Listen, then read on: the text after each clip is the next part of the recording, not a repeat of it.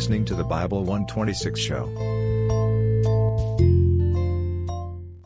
This episode is brought to you by Shopify. Whether you're selling a little or a lot, Shopify helps you do your thing, however you cha-ching. From the launch your online shop stage, all the way to the we just hit a million orders stage. No matter what stage you're in, Shopify's there to help you grow. Sign up for a $1 per month trial period at shopify.com slash special offer, all lowercase. That's shopify.com slash special offer.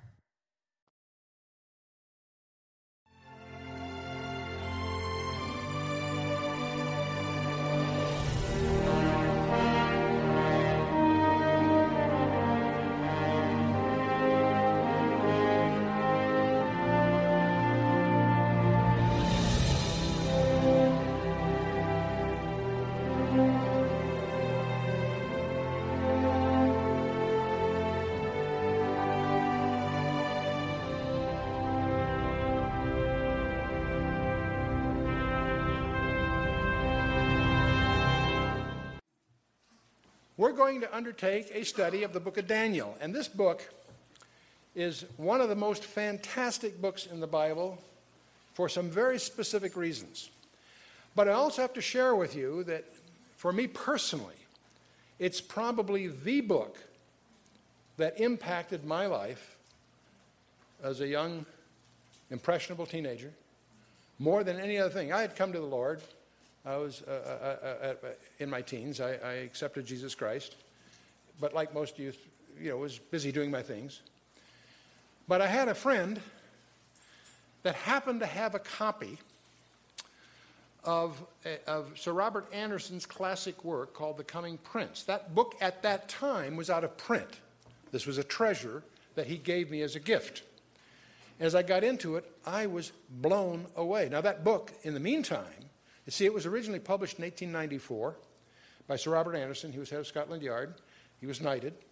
But he made some discoveries about the book of Daniel that are really quite startling, and we will be dealing with those when we get further into the book.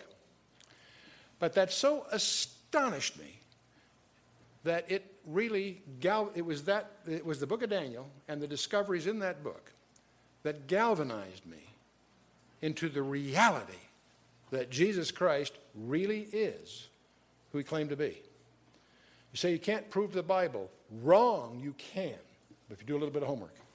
And the book of Daniel stands as a pillar, as an apologetic as well as a book of prophecy in both terms. So we're, I think you're going to find it one of the most rewarding studies that uh, you can undertake. The book of Daniel, of course, we're in session one, which is introduction, and we'll deal with chapter one, which is basically the deportation of these teenage kids by a foreign power. Now, to give you, a, put this in broad perspective as we look at the panorama of history, obviously, we're far beyond Genesis, the creation of man, all the way through Abraham and so forth. We're beyond the Exodus. We're, in fact, even beyond the monarchy. We're at the collapse of the monarchy. And uh, we are really in the, the beginning of what's called the exile, the Babylonian captivity. Right on the threshold of that to put you in perspective here. Um, why study the book of Daniel? Well, I've mentioned because of the personal impact it had on me is one of the reasons I wanted to, I wanted to get that across. But um, the other reason most people undertake a study of this book is that it reveals all of Gentile history in advance. The Bible generally deals with history, both past and future, through the lens of Israel. You generally see things biblically from the frame of reference of God's chosen people, the nation Israel. But there are a couple of exceptions to that, and two of those exceptions are in this book, where the focus is on Gentile dominion. In fact, the book of Daniel shifts from Hebrew to Aramaic, which was the Gentile language in that day, for those portions. In fact, it may shock you to discover that there is a chapter in the Bible that was written by Nebuchadnezzar, the king of the world at that time. He not only wrote it, he posted it throughout the world. And for some reasons that I'll share with you when we get there, I'll share with you a, a suspicion I have. When I get to heaven, I expect to see Nebuchadnezzar there. That will surprise a lot of people, maybe even him. but uh,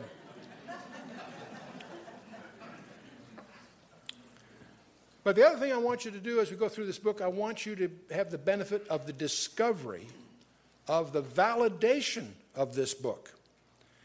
And I'm going to spare you hours of boring textual research, which supports it, because we're going to, we have an end run on all of that. I'm going to spare you, with a couple of small exceptions, I'm going to spare you the archaeological discoveries. There are many. The book of Daniel is the most authenticated book in the scripture. But the, it also validates itself in, with the most astonishing passage that you, that's in the entire Bible. There's a passage in this book that, by its very being there, with the precision of it being there, should put any rebuttals to silence. A proof, a bulletproof proof of the deity of Jesus Christ. And we'll deal with that, of course, when we get there. Now, most of you are probably tired of me hammering our, what really is our trademark premise, and that is the basic discoveries that underpin our particular ministry. We have in our laps here 66 books that we collectively call the Bible, but there's 66 separate books that were penned by over 40 guys over a period of several thousand years, about 1500 plus. Say Moses wasn't that old? No, but Job was. You see, uh, uh the book is probably the first of the books. Anyway, the point is 66 books penned by 40 guys over thousands of years that are an integrated message. We have an integrated message here. I don't mean just thematically that there's a theme in the Old Testament fulfilled in the New. No, much more than that. We take the position that every number, every place name, even the, the linguistic structure of the text bears evidence of integrated design, skillful, skillful, anticipatory design. 66 books, 40 authors, over a thousand years. From that discovery, which you can demonstrate by just getting into it, a second discovery emerges, and that is that the, this has to have had its origin from outside the physical universe as we know it, outside the dimension of time itself. And you can prove it. Can't prove the Bible? Yes, you can. If you can establish that it's an integrated message, and you can, you can demonstrate that it had its origin from outside the dimensionality of time, and there's no other religious book on the planet Earth that can make that statement or rely on that for its validation. But I want to talk, uh, we're not going to spend a lot of time on text, but obviously the original Hebrew, you probably, if you read in this area, you'll find it's sometimes called the Vorlage. In the days of Ezra and Nehemiah, the Old Testament as we think of it, is pretty much pulled together.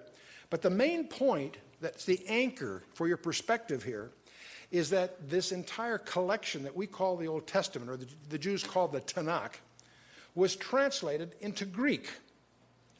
It started about 285 BC under uh, Ptolemy Philadelphus. Um, 72 scholars were convened the best they could find in Alexandria, which was the major uh, literary headquarters in the world at that time, with the task of spending 15 years to translate the Old Testament Hebrew into Greek. The reason being that Greek was enforced as the international language in the days of, of uh, Alexander the Great. Most of the world spoke Greek. Even if you were Jewish, you spoke Greek, not Hebrew.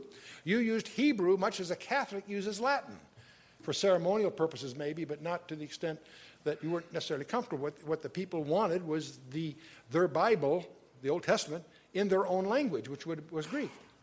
Greek is a vastly more precise language, and I won't get into a whole discussion of all of that here, uh, but we have a thing how we got our Bible. It's also in Learn the Bible 24 Hours. We go, give you some background, the differences between Hebrew and Greek, and why God uses both.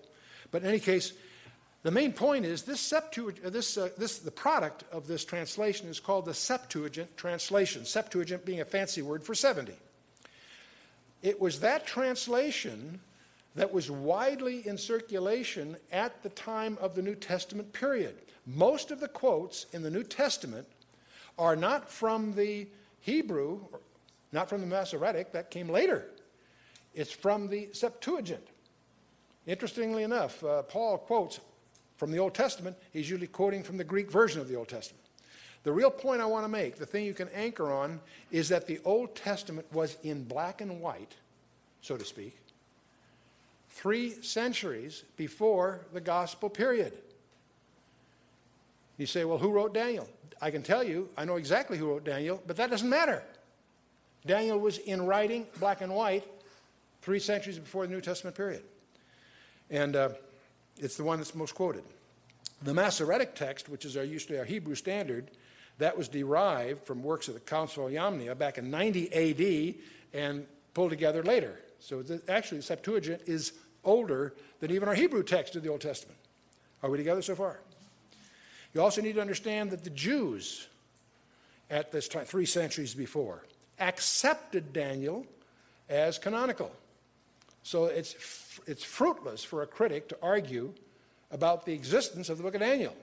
He may quibble about who really wrote it when, but he can't place it after the time it was translated into Greek, much as he might try. And they try very hard. You'll run into all kinds of characters that try to say, well, it really written later, and they try to, but that's because they're uninformed. So at the top of your notepad, in the upper right hand corner, put Acts 17:11. That's where Luke tells you, don't believe anything Chuck Missler tells you. Okay? It, Acts 17:11 says, speaking of the, those that were in Berea, it says these were more noble than those in Thessalonica, in that they received the word with all openness of mind, yet they searched the scriptures daily to prove whether those things were so. The Thessalonians were enthusiastic, great, but the ones in Berea were skeptical, checked it out. They, they took it with an open mind, but they checked it out, and, and they're commended for doing so. So, this is a basic caveat. Don't believe anything I tell you, check it out for yourself, okay? Daniel in the Critics' Den. You know, it's interesting. No other book has been as validated as the book of Daniel throughout history. In 332 BC, when Alexander the Great was on his conquests, when he gets to Jerusalem, the priest, the high priest then was Jaddua, showed him references to himself in the book of Daniel, and the city was spared. And that's recorded by Josephus. So Daniel was a book venerated, in fact, spared the city three centuries before uh, uh, uh, the, events here. Now, by the way, uh, I won't get into a lot of archaeology. We could spend all time doing that, but I'll just mention one that is very important. Uh, the archaeologist Koldewey, a German archaeologist, back uh, before the First World War, excavated Nebuchadnezzar's palace the banquet hall where we, in, that we see prominent in Daniel chapter 5 with the handwriting on the wall had been identified way back that early. It's since been rebuilt, by the way, by Saddam Hussein. We'll talk about that when we get there. And there are all kinds of details that critics used to point to in the book of Daniel that were wrong. It didn't, it didn't describe history as had been commonly accepted throughout the Western world. But subsequent discoveries not only validated Daniel's rendering of that history, they demonstrated that Daniel had to have been an eyewitness. And we'll cover some of that as we go. But the ultimate identification is Jesus Christ. If you believe in Jesus Christ, you have, you, you, you've just saved yourself hours of boring library research. Jesus quotes Daniel directly three times he refers to Daniel the prophet. That's an interesting phrase because Daniel wasn't a prophet in the traditional sense. The book of Daniel is, is, was not collected with the prophetic writings in the Old Hebrew Bible, but in the writings it was, it was treated as history rather than prophecy. Because Daniel was regarded by the, Jew, the rabbis as a governmental figure. He didn't have the office of the prophet in the traditional sense. He was a prophet in the sense that God blessed him with some revelations. He's quoted three times in the book of Ezekiel, in fact, he's classed with Noah, Job, and so forth. Um, it's, uh, in fact, Daniel is set up as a standard against which to measure wisdom by Ezekiel. And they were contemporaries, obviously. Daniel has uh, another interesting uh, characteristic. This one fascinates me. There are only two people in the Bible, other than Jesus Christ, of course, of which there's no evil spoken of. Who's the other guy beside Daniel? Anyone? Joseph, good for you. What's interesting is Daniel and Joseph have nothing negative said about them. Don't misunderstand, they weren't sinless. That's not the point. We're all sinners. But they were exemplary and uh, faithful and had nothing evil. And what fascinates me, they both were professional executives. So that's a, that's a high calling. That's interesting, I think. There are a number of foreign words. Some of the critics quibble that, well, there's, much, there's 15 Persian words and three Greek. No kidding. Here's a guy that rose to be prime minister of Babylon during those empires, and not only survives that, rises to power in the succeeding empire in Persia. It wouldn't surprise me that he had skill in multiple languages. He was prime minister of two empires. So, in effect. So, now the organization of the book is in two halves. The first six chapters out of 12 are historical, narrative. And uh, uh, the first chapter we'll take tonight, he's deported as a teenager. We'll talk about that. The next chapter is where Nebuchadnezzar, this new king, has this bizarre dream and uh, challenges his, his advisors to explain what it means. And that's a, one of the most colorful scenes in the Bible. We'll take that, take that next time. We have the famous fiery furnace scene following. We have a very interesting chapter 4 that Nebuchadnezzar himself writes before it's over. And chapter 5 is the famous fall of Babylon, much misunderstood by many Bible teachers. We'll talk about that when we get there. And then we have the revolt of the Magi. Everybody wondered, we always talk about Magi at Christmas, and I don't think one person in 100 knows what they were. The Magi were Persians. They were, that's where we get the word magistrate. But the point is, the Magi were a hereditary priesthood that Daniel is put in charge of. That frosted them, so they contrived to get Daniel in the lion's den, strangely enough. Now, it turns out from chapter 2 through chapter 7, the focus is on the Gentile world, and it happens to be in Aramaic, not Hebrew. From our point of view, they're very similar, but from the, that time, it, it was the Gentile language in contrast to the Hebrew language that Israel spoke. The first chapter of the next series of six is also in Aramaic because, again, it deals with the Gentile world. So the first six are historical. The next six, chapter 7 through 12, are visions of Daniel. In Daniel chapter 7, we have four beasts that show up in a vision that turn out to be, again, a profile of Gentile history. And we'll talk about that when we get there. Chapter 8 will focus on the incredible career of Alexander the Great. Daniel chapter 9 is one of your most important chapters in the entire Bible, if you're a serious student of prophecy. When four disciples came to Jesus for a private briefing on a second coming, he, put, he focused them on that, th- this passage, the last four verses of Daniel 9, as the key to all end time prophecy. So we'll obviously be dealing with that intensely when we get there. Daniel 10 is one of these spooky chapters. In fact, it's a glimpse into the dark side, the spirit world that's at war, behind the scenes. Everything going on today that we see in the world are vestiges of a spiritual warfare going on unseen around us. And we see elections, we see empires rise and fall, but there are gigantic spiritual forces in contest behind the scenes. We'll get a glimpse of that in chapter 10, which is a prelude to the final climax of the book, chapters 11 and 12, which are the wrap up. Chapter 11 deals with the so called silent years, in part. We often, you find books in the library called the silent years, meaning the period of time, the 400 years between the close of the Old Testament and the beginning of the New. They call those the silent years. That's an uninformed title. Because those years are covered in the Bible in advance. Daniel chapter 11, 5 through 35, deals with the so called silent years. And uh, obviously, we'll deal with that. And then chapter 12 is the final wrap up, the final consummation of all things, including, of course, the second coming and so on. Interesting, exciting book, very fundamental, probably the most, most important uh, uh, uh, apocalyptic book, obviously, in the, in the uh, Old Testament. They're not in chronological order. That confuses some people. Here on the screen, I put them in chronological order. And they are relative to each other chronological if you recognize that the first six are narrative, but chapters 7 and 8 are visions that occur between chapters 4 and 5.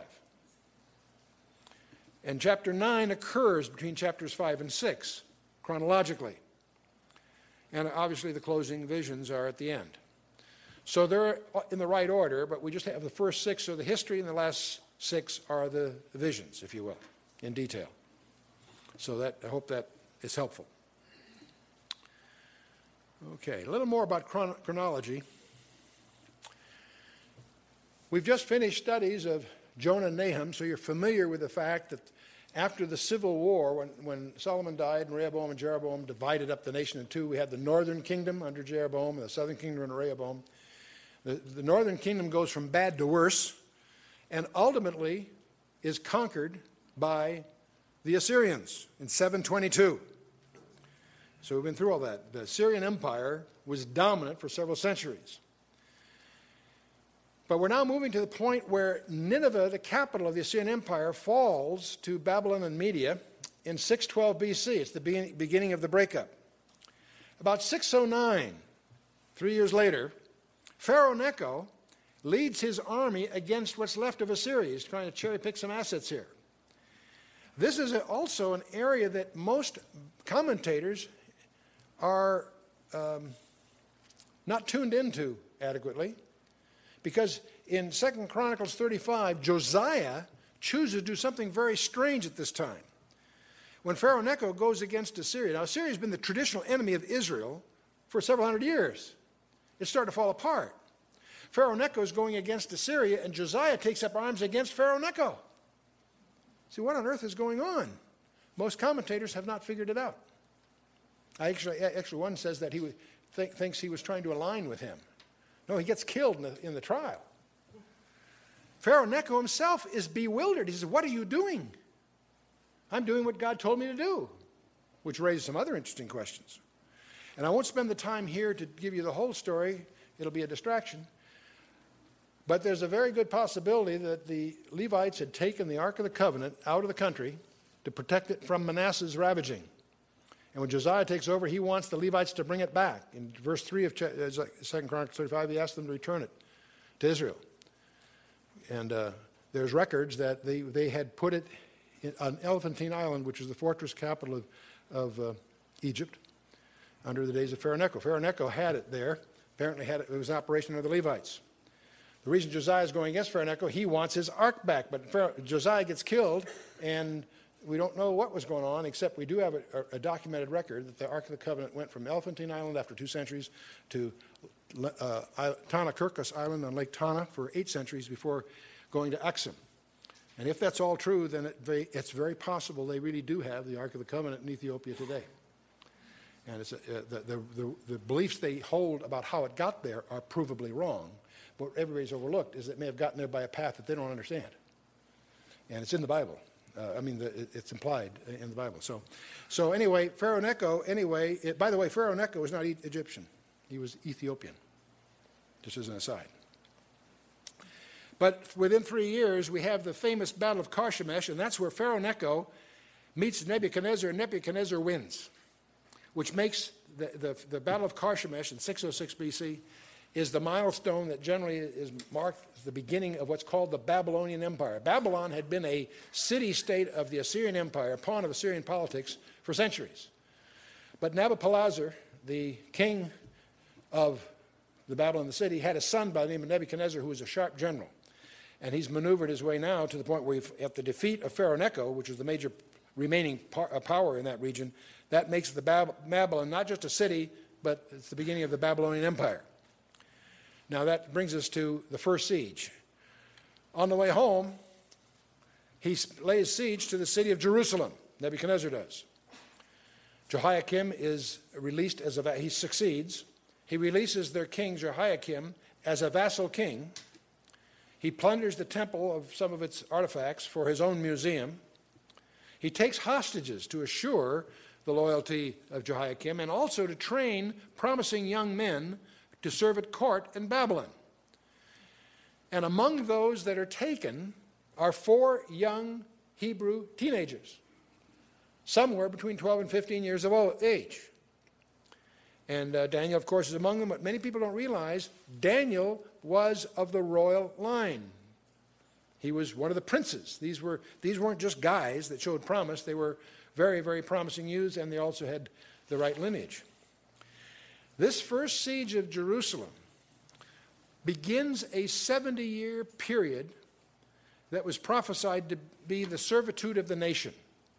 The nation Israel is to be uh, uh, captive of Babylon for 70 years. Why 70 years? God tells us in 2 Chronicles 36.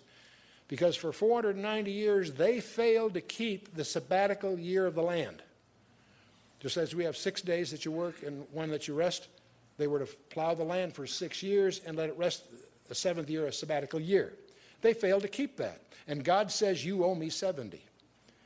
And that's in the end of chapter 36 of Second Chronicles. That's the, that's the very reason why it was predicted to be seven years. Don't confuse the servitude of the nation with the desolations of Jerusalem. Both of them are predicted to be 70 years, but they're not coterminous. That is, they start and end at different times, slightly. We'll come to that. Now, getting back to this, um, Jehoiakim is still king in Jerusalem, but he's subject to Babylon. His false prophets keep urging him to rebel against Nebuchadnezzar, we're God's chosen people, etc., etc., etc. There are two guys that say, don't do it a guy by the name of Jeremiah and a guy by the name of Ezekiel. They're saying, don't do it. This is God's will. God is using Nebuchadnezzar as his arm of judgment. Yield to the will of God. They're treated as traitors. Jeremiah gets thrown in prison because he's preaching an unpopular message. So Jehoiakim finally does rebel. Nebuchadnezzar again lays another siege. And since he ignored Jeremiah's counsel, he rebels. There's a five year battle. Jehoiakim dies ultimately. His son Jehoiachin, also called Jeconiah, he goes by two different names, by the way, in fact, three different names. He's called Jehoiachin, he's called Jeconiah, he's also called Coniah in some of your translations. Anyway, he reigns until the siege is finally over. And uh, you want to do some homework on Jehoiachin. There's a very interesting passage in Jeremiah 22, verse, the last verse in that chapter, where God says, see, Jehoiachin comes at a long list of bad news. And by the time you get to, to Jehoiachin, God says, No man of his seed shall prosper anymore in Judah. And they say, okay, so God's upset. He, he pronounced the blood curse on, that, on the royal line. Well, that creates a very fascinating theological problem. In fact, whenever I encounter this, I always visualize parties being thrown in Satan's council.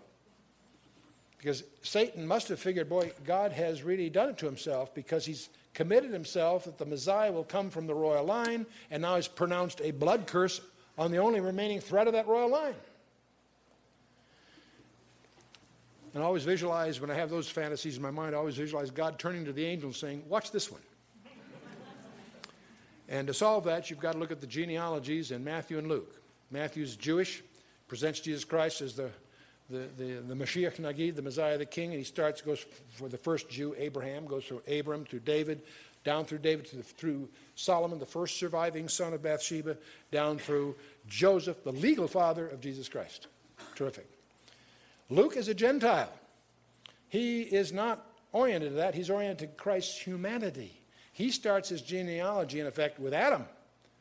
Adam takes him down to Abraham. From Abraham to David, they're obviously both identical. But when you get to David, Luke does a very strange thing. He takes a left turn. He doesn't go through the first surviving son of Bathsheba, Solomon.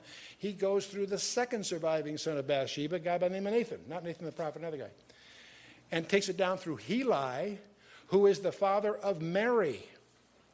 But you need to understand the daughter of Zelophehad. If, a, if a, a father had only daughters and she married in the tribe, he would adopt her husband as his son, and thus he would inherit. That's called the daughters of Zelophehad in the Torah.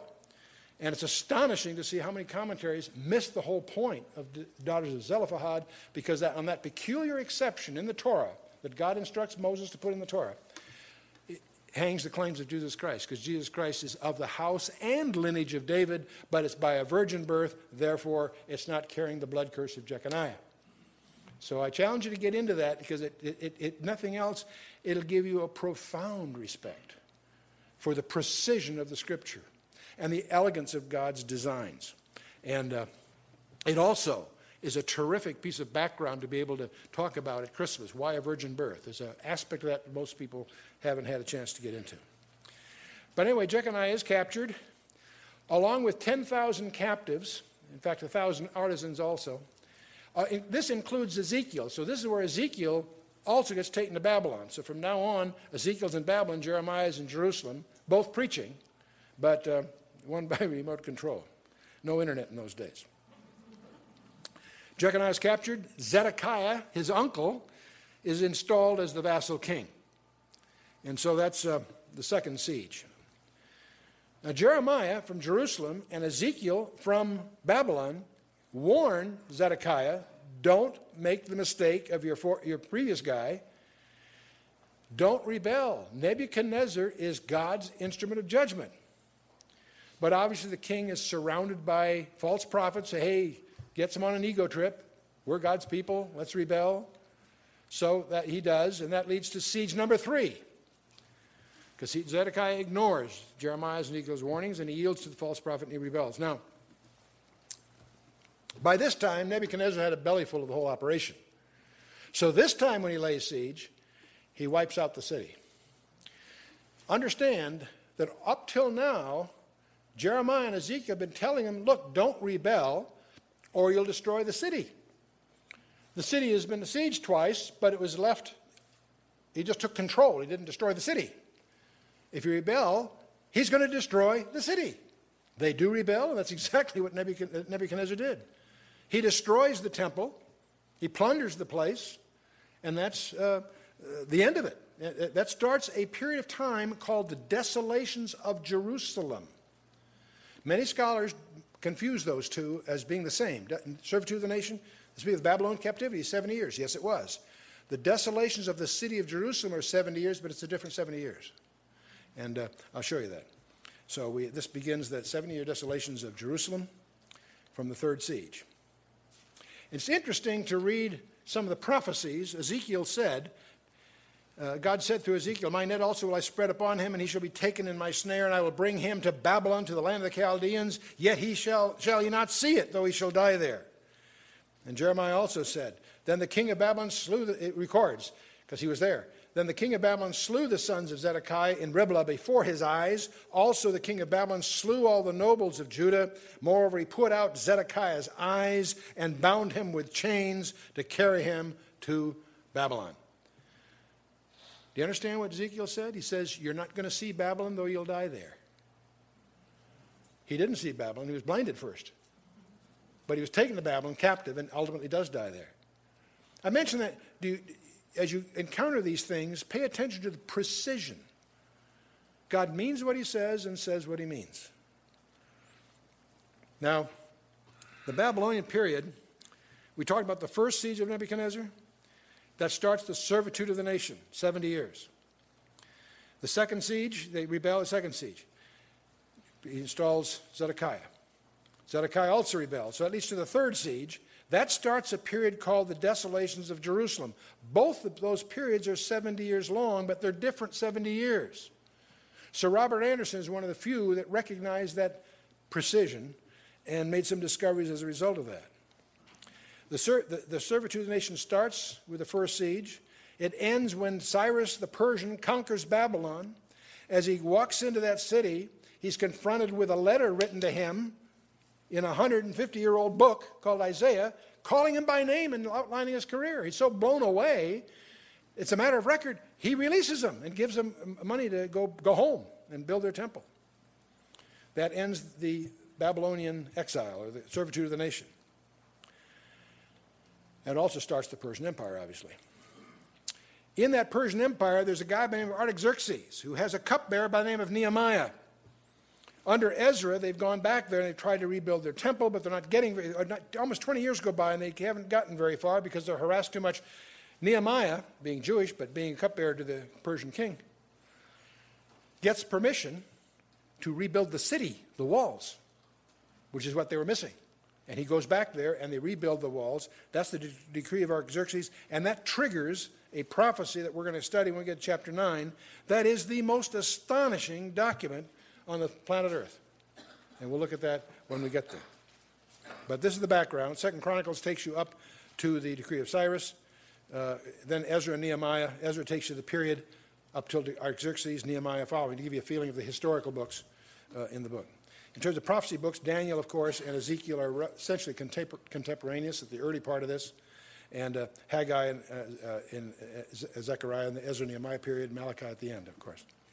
Okay, let's just jump into the book itself, make some progress here. Chapter 1. And I'll call this Dare to be a Daniel. These teenagers are going to be an example to every one of us. Daniel chapter 1, verse 1. In the third year of the reign of Jehoiakim uh, of Judah came Nebuchadnezzar, king of Babylon, unto Jerusalem and besieged it.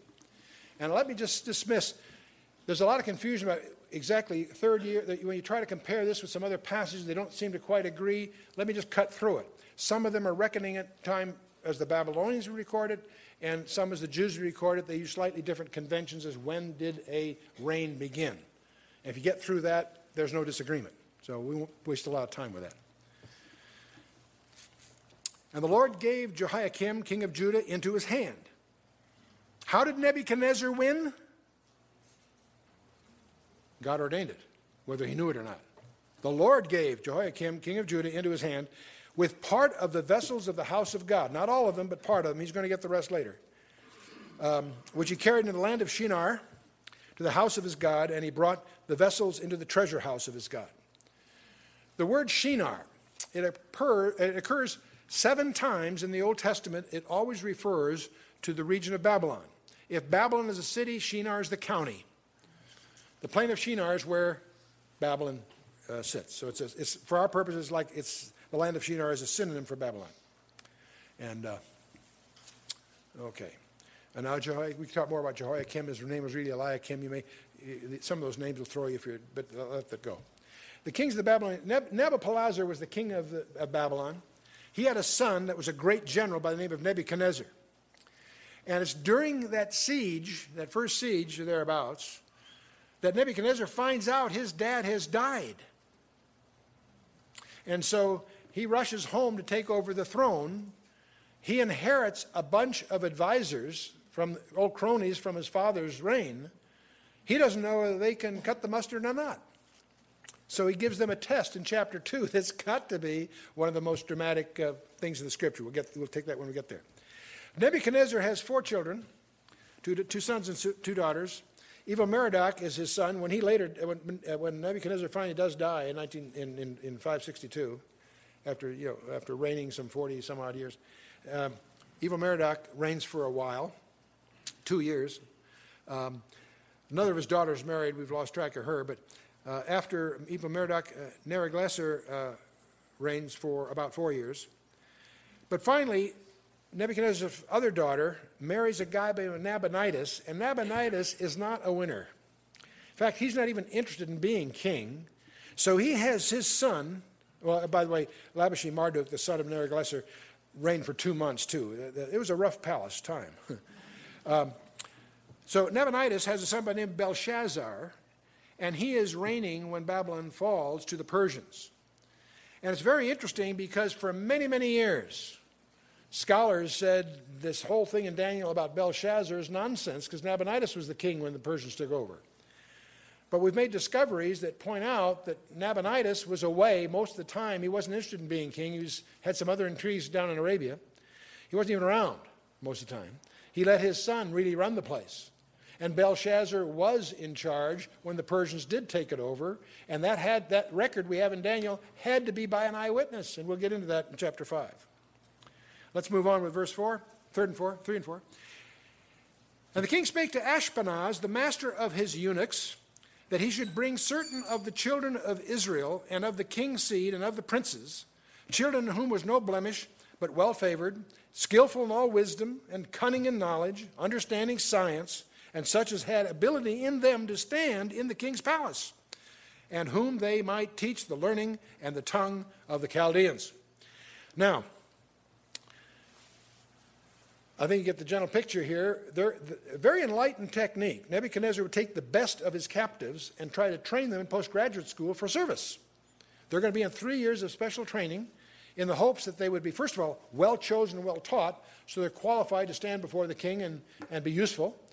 Uh, and if they're skilled in multiple languages and the, and the, cultural background from which they came, that's useful, but they've got to be converted, they've got to be imbued, got, he's got to turn them into Babylonians.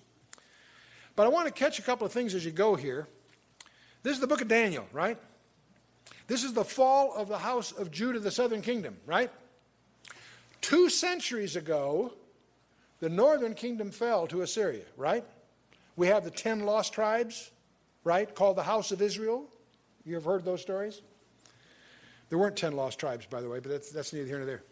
I want you to notice something in verse 3 that everybody misses. King spake to Ashpenaz, the master of eunuchs, that he should bring certain of the children of whom? Israel. I want you to notice that that term is used of these people that are of the house of Judah. That term is used connotatively for the nation. We're not, there are people that try to make a case that when it says Israel, it means the northern kingdom and Judah south. When they're both around, the northern kingdom called itself the house of Israel, and the southern kingdom called itself the house of Judah. Don't presume for a moment that either one is restricted to any particular tribes. The faithful in the northern kingdom went south to stay faithful to the temple. The idolaters in the south went north to be where idolatry was the politically correct thing to do. The Levites went south by the way, if you take Simeon and Judah and Benjamin, who were in the south already, and the Levites who joined them, you've got four out of 12. If there's lost tribes, there's only eight, not 10. But don't confuse the geography with the tribal lineage. That's where everybody goes down these paths and get all these fables having to do with the so called 10 lost tribes. Tribe of Dan's a special case. We'll deal with that on another evening. Okay, uh, but I want you to notice all through the scripture, you'll find Israel and Judah used connotatively. Jews are Judah and not Israel. No, they're not. There's, you know, they're, anyway. Sons of, okay. Sons of Abram, Isaac, and Yaakov. You can, you're calling them Jews. You're not talking about the tribe of Judah. That's linguistically linked, but not otherwise. Anyway. Now, these, these young guys had no blemish. They're favorites, skillful in wisdom, and so forth. These were top grade guys, teenagers, probably 12 to 14 years old. Can you imagine them now? They're snatched from lovely homes. They were royal. These were pampered guys, well taught. Snatched from that and sent to a foreign country. And uh, handsome, socially uh, experienced, well liked by everybody. We'll see that continue in, the, in their new life. And they're perfect examples. And uh, don't knock, now the Babylonians, of course, full of all kinds of strange ideas theologically, but don't knock them scientifically. The reason we have 360 degrees in a circle, the reason we have 60 minutes to an hour and 60 seconds to a minute, comes from a hexadecimal system which comes from the Babylonians. The Babylonians' astronomy, while clearly imperfect in many ways, was profound for its day. And out of that came all kinds of religious things from which certain astrological traditions have, have continued. Not the foolishness of astrology today, all astrology is foolish, but the ones today is, even if you really get into the history, is bizarre. The idea that somehow things are determined by the moment you're born is, is, a, is a relatively modern twist. Anyway, moving on. And the king appointed them a daily provision of the king's meat. Now, this isn't barracks rations here, this is the king's cuisine. These guys are being well treated for captives. The king appointed them a daily provision of king's meat and of the wine which he drank so nourishing them three years that at the end thereof they might stand before the king. He didn't want them waste away in a, in a barracks, he wanted presentable princes here. Now, among these were the children of Judah Daniel, Hananiah, Mishael, and Azariah. Those are their Hebrew names. Unto whom the prince of the eunuchs gave names. For he gave unto Daniel the name of Belteshazzar, of Hananiah, of Shadrach, of Mishael, Meshach, and of Azariah, Abednego. Now, I won't ask you to repeat the Hebrew names, but I know you can repeat the Babylonian names, thanks to the song. You know, Shadrach, Meshach, and Abednego. You know, we all know the names from the song. We got the wrong names, by the way. Typical, but anyway.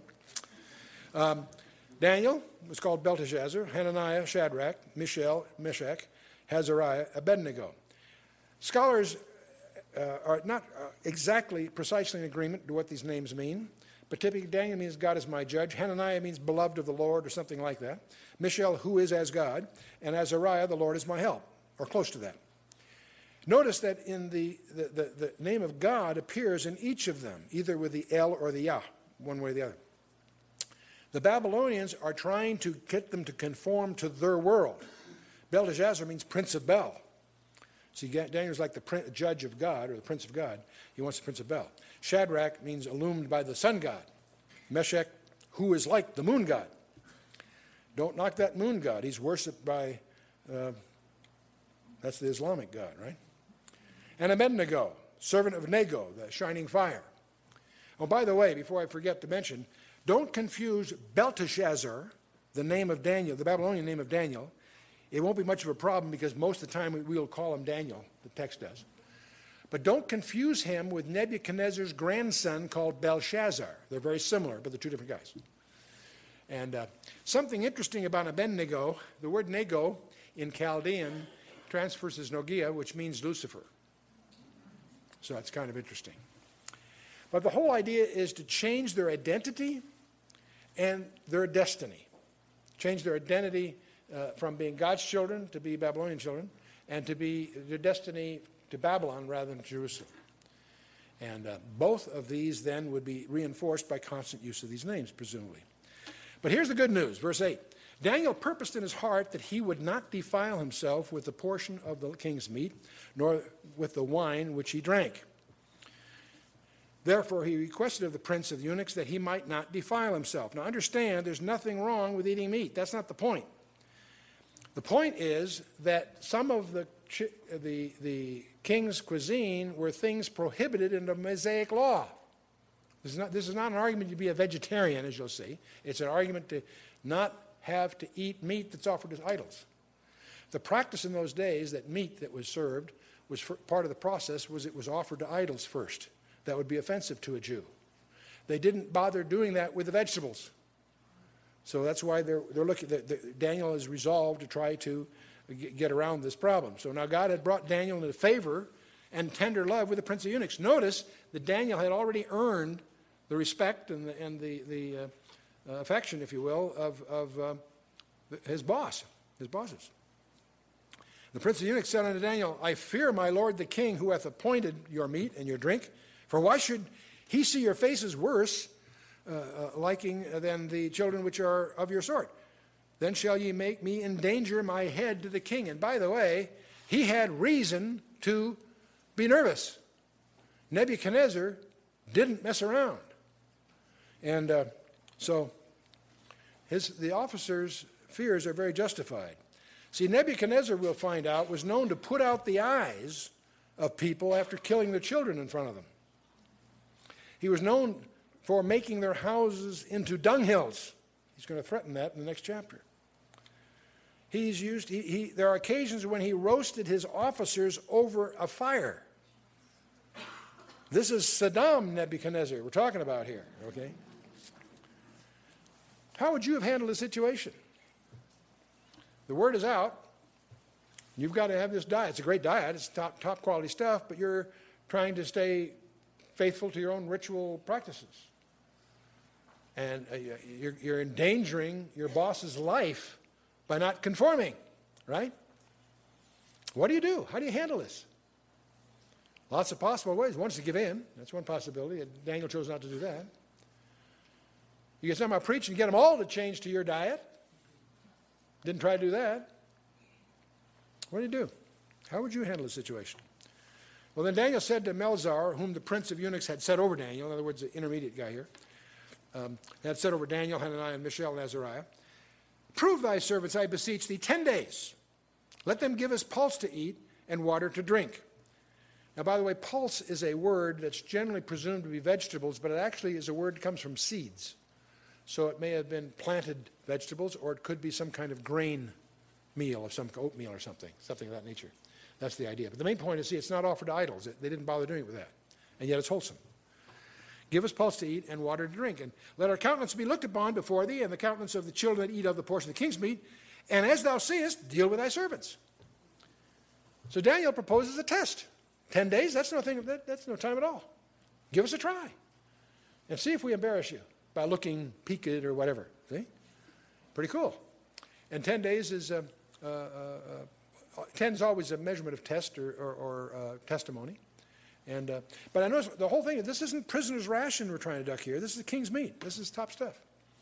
And we go through all the other things. But So he consented them in this manner and proved them 10 days. At the end of 10 days, their countenances appeared fairer and fatter in flesh than all the children which did eat the portion of the king's meat. Thus Melzar took away the portion of their meat and wine that they should drink and gave them pulse. So they made the test, so their boss was not in jeopardy, and yet they were able to maintain their ritual uh, uh, position. And as for these four children, God gave them knowledge and skill and learning and wisdom, and Daniel had understanding in all visions and dreams. The way it's actually translated uh, better is the lads, the four of them. So all four of them prospered here. All four of them got learning. The word learning here is actually taking a root meaning book. Uh, it's designating the world of letters, interestingly enough, and literature. The word wisdom designates the proverbial lore of, of the, the ancient uh, culture and uh, the uh, intelligent, intelligently arranged body of principles is one way it's, it's rendered, if you will. It's what we would call science. And some of their folklore is no worse than the folklore that masquerades as science today. You know, it's astonishing to me that our culture, that regards itself as being technologically so sophisticated, insists upon embracing a fundamental presumption that's disprovable that everything happened by in the absence of design. You look through a microscope and a telescope and insist upon saying, I don't see design there, that's all randomness. That all happened by random chance. I won't, we, we, we'll leave that one on. Um, but the term says all learning, not just the Babylon God gave them, knowledge and skill, and all learning. And that was far more than just the superstitious slore of the pagan priests. Although knowing that was probably important in order to interpret what was going on. And uh, researchers have uh, uh, indicated that uh, in addition to astronomy, an adjunct of pagan worship, of course, is architecture, linguistics, agriculture, meteorology, agronomy, and uh, many of the other sciences were well developed in the land between the two rivers. That's what Mesopotamia means. There's a very, very high skill level in this region in, that, in those days. Okay, now at the end of the days that the king said he should bring them in, then the prince of the eunuchs brought them in before Nebuchadnezzar. Big test coming up here. The king communed with them, and among them all was found none like Daniel, Hananiah, Mishael, and Azariah. Therefore stood they before the king. In other words, they got, they got their merit badges. They, they won. And in all matters of wisdom and understanding that the king inquired of them, he found them ten times better than all the magicians and astrologers that were in all his realm. We'll talk about some of these job descriptions in the next chapter. There are about five of them. And we'll tell you what they are, but frankly, they so overlap. These are their staff advisors, heavily involved in the occult, but basically the ones that primarily advise the king. And uh, sacred scribes, astrologers, you name it, practitioners of the occult arts of all kinds. But the, these four Jewish young men outclassed them all. And Daniel continued even to the first year of the King Cyrus. This is a predictive passage. This doesn't come up until chapter, what, 10, I guess. But the point is, it's just an anticipatory summary. Daniel's going to outlast them all, including, obviously, Nebuchadnezzar, etc. Well, we've gone through this rather hurriedly, but let's talk a little bit about the moral heroism that we see here. These teenagers, I don't want to dismiss this, they got deported, they stood up and recounted. They had discernment. That's one of the first things. They, they saw precisely what was wrong with eating the prescribed food. They were discerning to begin with. And where would they have learned this? Huh? Where? Where? Specifically? Yes, in Jerusalem. Where? In their homes. You got it. There's only one form of biblical schooling in the Bible, and that's homeschooling. And, and hey, hey, hey, yeah. Deuteronomy 6, verses 4 through 9 is your verse on that. These guys were obviously well trained at home.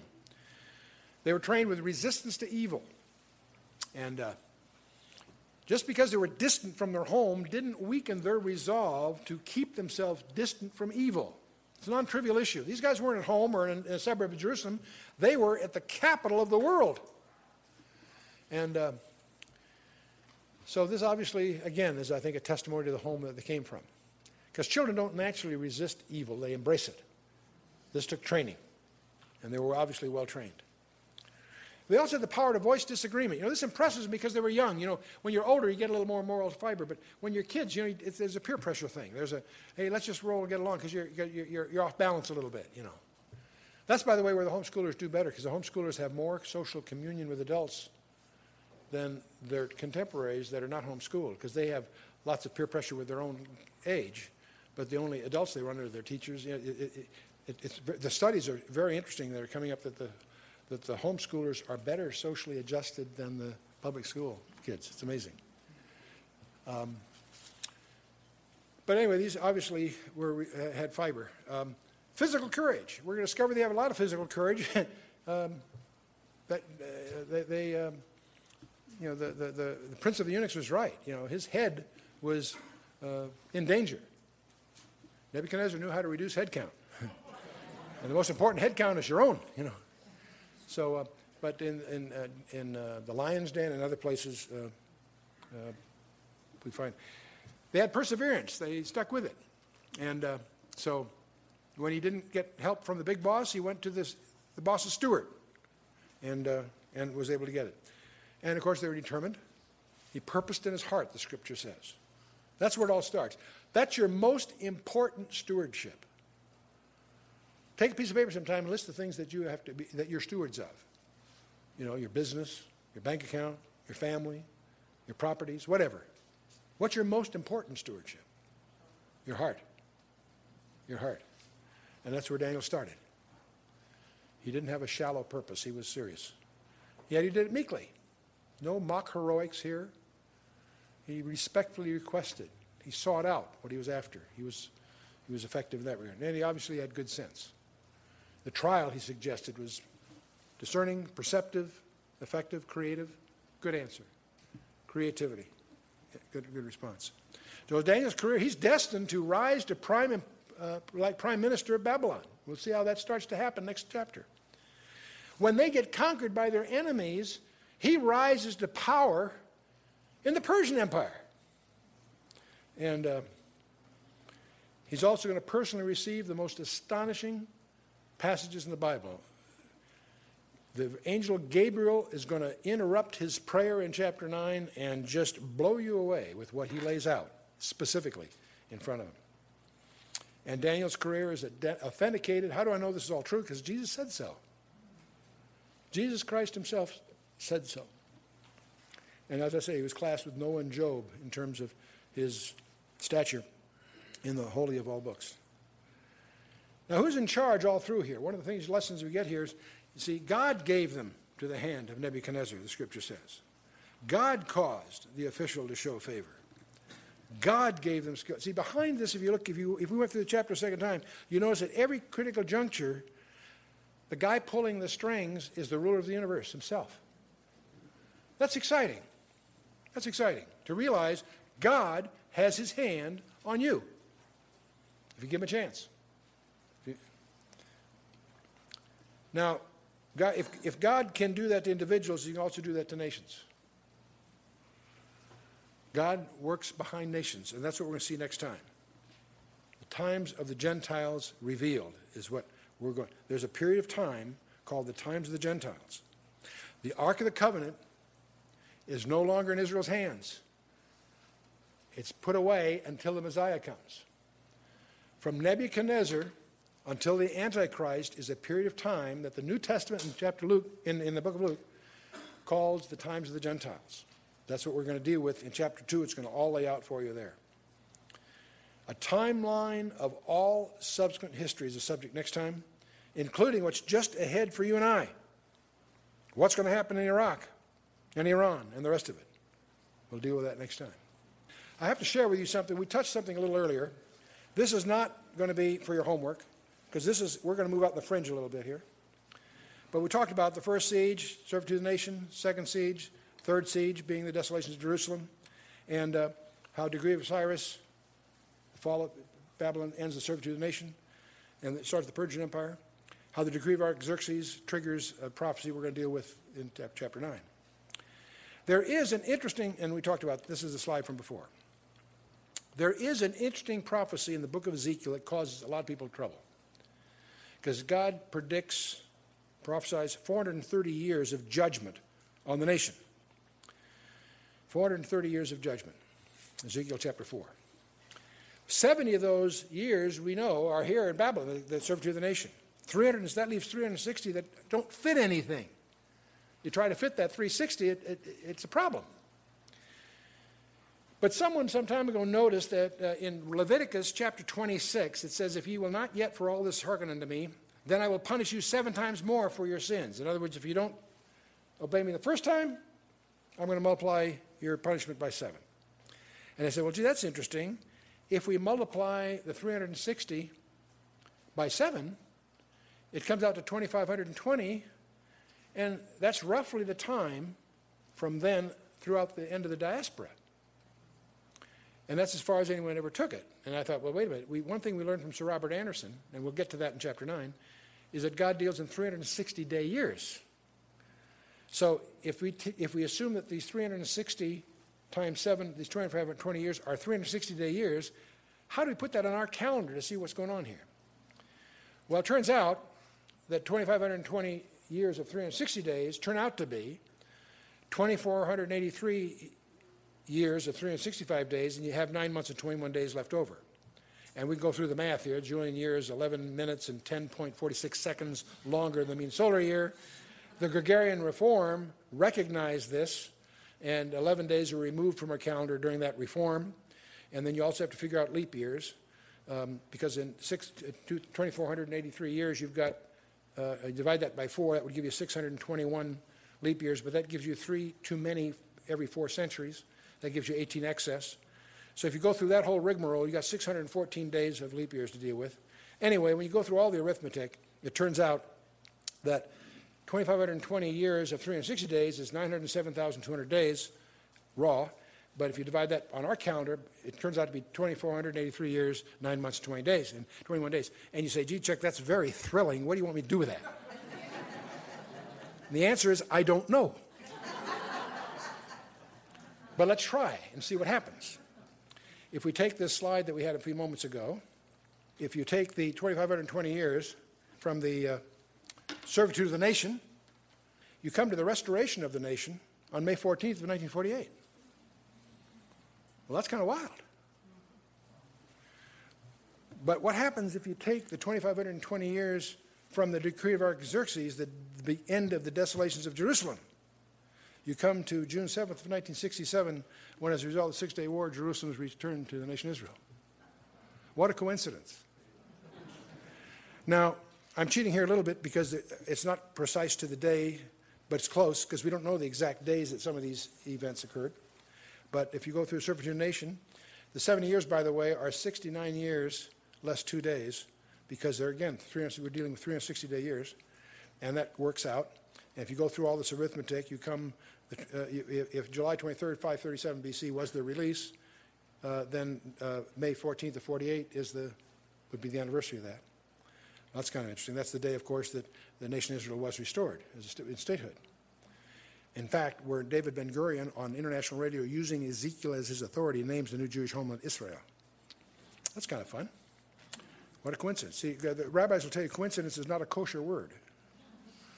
Desolations of Jerusalem. Again, we take the 69 years, the last two days that are the 70 years equivalent, and we go through that whole rigmarole. You come to June 7th of uh, 1967, which, of course, is the, when the biblical city of Jerusalem was restored to the nation.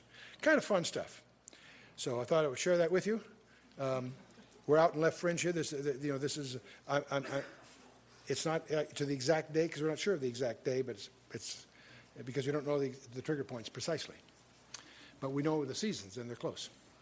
So that's kind of fun. So that's the first chapter of the book of Daniel. I'd like you next time to read Daniel chapter 2. And if you have extra time, read chapter 7. We won't deal with it head on there, but it would be good background for you. Let's stand for a closing word of prayer.